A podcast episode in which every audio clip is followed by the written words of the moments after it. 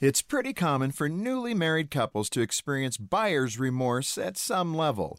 They love each other, but the transition from single to married can be rough.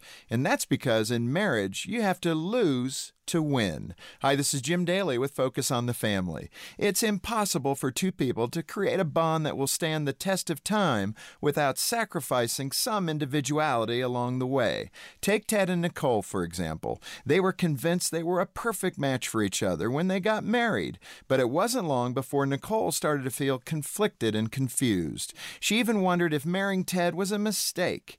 She loved him and thought he was a wonderful spouse, but giving up some of the freedom she she enjoyed as a single was a real struggle for her. Fortunately, Nicole's friends gave her some great advice. Doing what's right for your marriage won't subtract from who you are, they said. It'll add to it.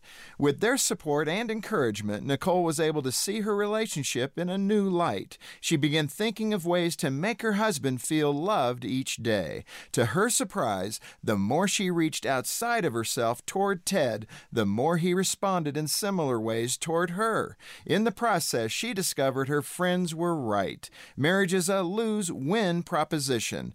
Give something up of yourself, and you'll gain even more in return. To help your marriage thrive, go to focusonthefamily.com. I'm Jim Daly.